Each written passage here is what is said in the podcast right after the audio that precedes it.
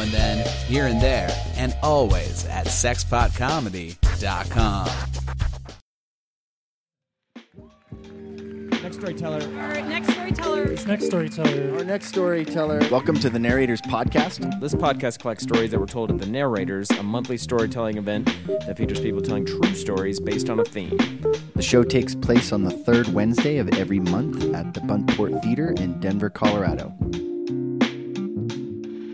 Welcome to the Narrators Podcast. I'm Robert Rutherford. Hi, I'm Mary Robertson. We have some exciting news to share with you. As many of you know, I had been co hosting the Narrators in Denver with Andrew Orvedahl for several years before Mary and I relocated to San Diego last August. Before we left, we pledged to bring the Narrators to San Diego and we ran a fundraising campaign for some recording equipment.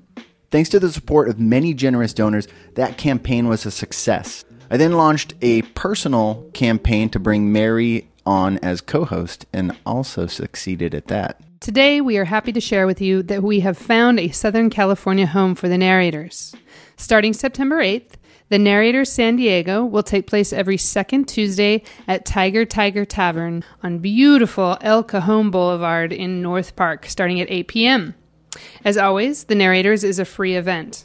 We are honored to be working with the good people at Tiger Tiger, who also operate the Blind Lady Ale House in Normal Heights and Panama 66 at the San Diego Art Museum in Balboa Park. Aside from their fantastic craft beers and delicious food, these businesses serve as important community centers, hosting local music, films, game nights, poetry readings, and now storytelling. If you live in San Diego and would like to be part of the narrators, please join us on the second Tuesday of every month at Tiger Tiger, starting this September. If you don't live in San Diego, please spread the word to your SoCal friends and family. And most importantly, we're looking for storytellers. We're looking for people to tell 5 to 10 minute true stories based on a changing monthly theme. September's theme is firsts. You don't need to be a professional writer or a performer to participate. And we love writers, actors, comedians, musicians, and other people who identify as artists, but we especially encourage those of you who do not normally do this kind of thing to get involved. The Narrators is committed to representing multiple voices and experiences and creating a safer space for all of us to be ourselves. We very much want to hear from people of color, queer people, people living with disabilities, immigrants to the United States, military vets, the very old, the very young. You get the idea. As newcomers, one of the things we love about San Diego is its clashing of cultures. Migrant workers rubbing shoulders with military enlistees, surfers bumping up against biotech engineers, graffiti writers crossing paths with retirees. We want to hear stories about border towns and the Kumeyaay people who are indigenous to this land.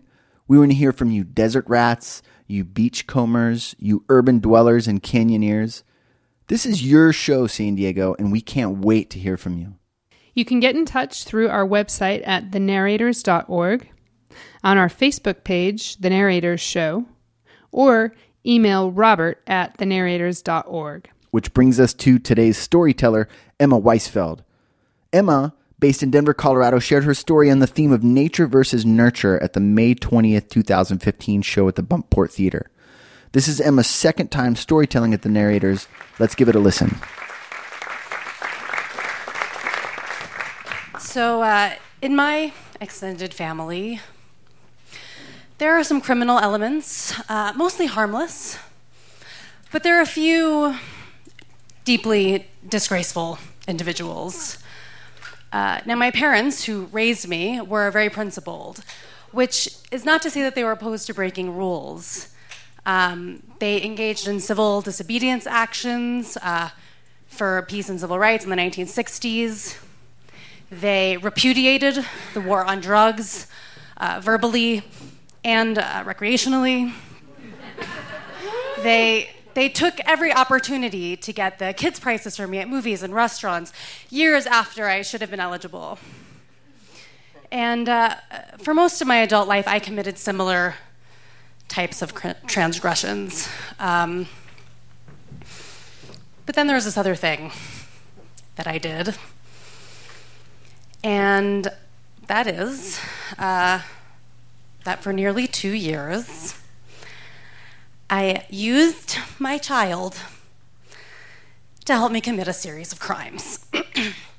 uh, when it started, I'd been living in New York City for several years at that point, but uh, after my son was born, we really couldn't manage the astronomical cost of living anymore. My husband and I were just constantly running out of money.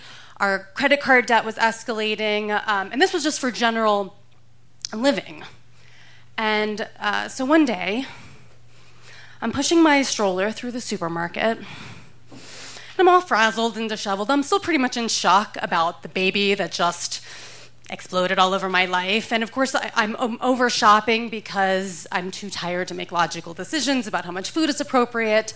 And so I've, I've filled up the grocery basket that's hanging in the crook of my arm, and I've piled groceries on the bottom shelf thing of the stroller and the sunshade on top of the stroller. And I get to the checkout counter and I'm unloading the the grocery basket, I'm unloading the sunshade, I'm shuffling through my tote bag, like through all the diapers and creams to find my wallet, and my kid had started crying. And so I was a full two blocks away from the supermarket by the time I realized that I had never unloaded the groceries on the from the bottom shelf of the stroller at the checkout counter. Now, some people, uh, once they realized their mistake, might feel embarrassed. But after being so monumentally overcharged on shit for so long, uh, to me, this felt like a rebate that I was owed. And uh, from that day forward, I became completely addicted to shoplifting at grocery stores. It got to the point that if I didn't take something for some reason, it felt like I was getting ripped off and like it was just too easy. You know, as a small uh, female white style of person, I didn't arouse much suspicion to begin with. Uh, but then with the baby, it was like I had a, a cloak of invisibility. Like, literally, I'm not saying like people to go out and commit crimes, but if you do, for God's sake, take a baby. Um, but besides for that, my tactic was that I would only ever hide things in plain sight usually on the stroller somewhere, and I would only ever take a couple of items at a time as a supplement to stuff I was actually paying for. That way, even if I got caught, I could just pull it off like frazzled mom. Oh my God, I didn't realize I, I got the baby. I'm so sorry. And I tried to be principled about it. I'd, I'd never dream of stealing from like a mom and pop store. I only ever stole from minimum wage paying corporate chain grocery stores. and And for nearly two years this went on, I got about 10% of my groceries for free. And I felt a little bit better about living in New York City. But inevitably, uh, one day I wanted to pick up a few things, but I didn't have my cloak of invisibility, aka baby, with me. So I thought, oh, I can't not steal something. So what I'll do, I don't have the stroller. Um, so as I shop, I'll put all the groceries in my tote bag, like I'm using that instead of a basket. And then when I get to the checkout counter, I'll take out everything except for one item, which I won't notice amongst all the diapers and other baby crap in the bag. So I do that. I get to the checkout counter, I take out everything except for a jar of organic almond butter. Uh, which was always one of my favorite things to steal because it's delicious, but it's like $9 for fucking nut butter. It's ridiculous. Anyways, I pay, and I'm about to leave the store when I suddenly hear a voice say, Excuse me, ma'am, can you come with me, please? And in one horrible flash, all of the possible repercussions of my actions just rolodexed through my mind. I could almost hear my husband's disappointed voice saying, You risked the security of our family, our whole future, for almond butter. for just a second, I thought, maybe I should just run as fast as I can out of here. but then the rational part of my brain was like, You're not particularly fast.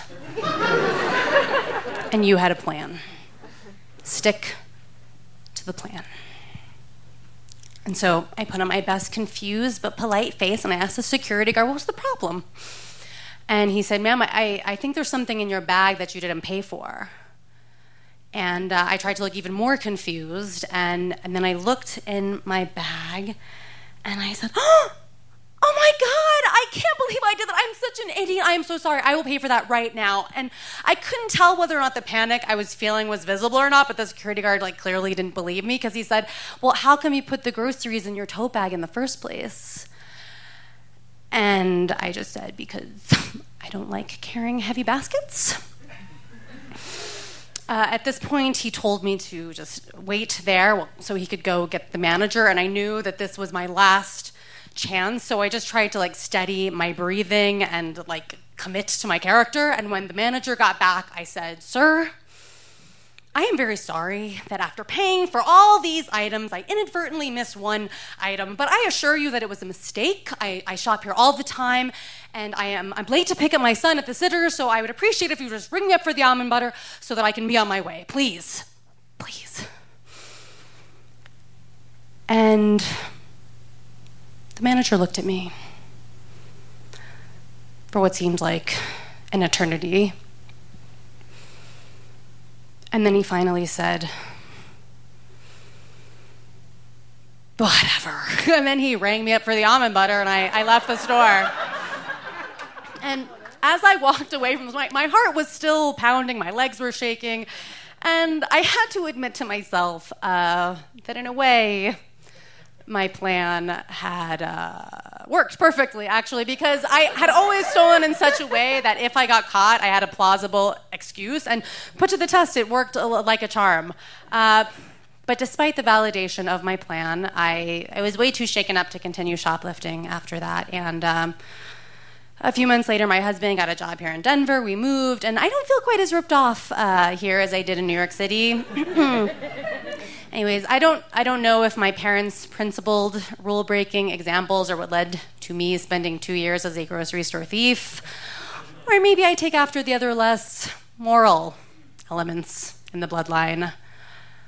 Um, deep down, I think if I were to ask my parents what they thought, I think that they would say that stealing is wrong.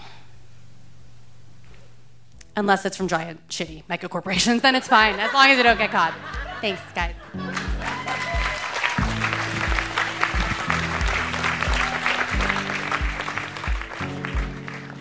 That's Emma Weisfeld. Right. The Narrators is produced by Robert Rutherford, Erin Rollman, Mary Robertson, and me, Ron Doyle. I produce and record the podcast with engineering assistance by Josh Johnson, and our founder and executive producer is Andrew Orvedahl. The Narrators podcast is brought to you by these amazing sponsors. The great guys at Illegal Pete's and Greater Than Records, who, in addition to providing rad burritos all over town, provide great local music and comedy. The next time you need a photographer, remember From the Hip Photo. You can learn more about their honest and unforgettable service at FromTheHipPhoto.com. Check out the appropriately named Sexy Pizza on their website, sexypizzaonline.com.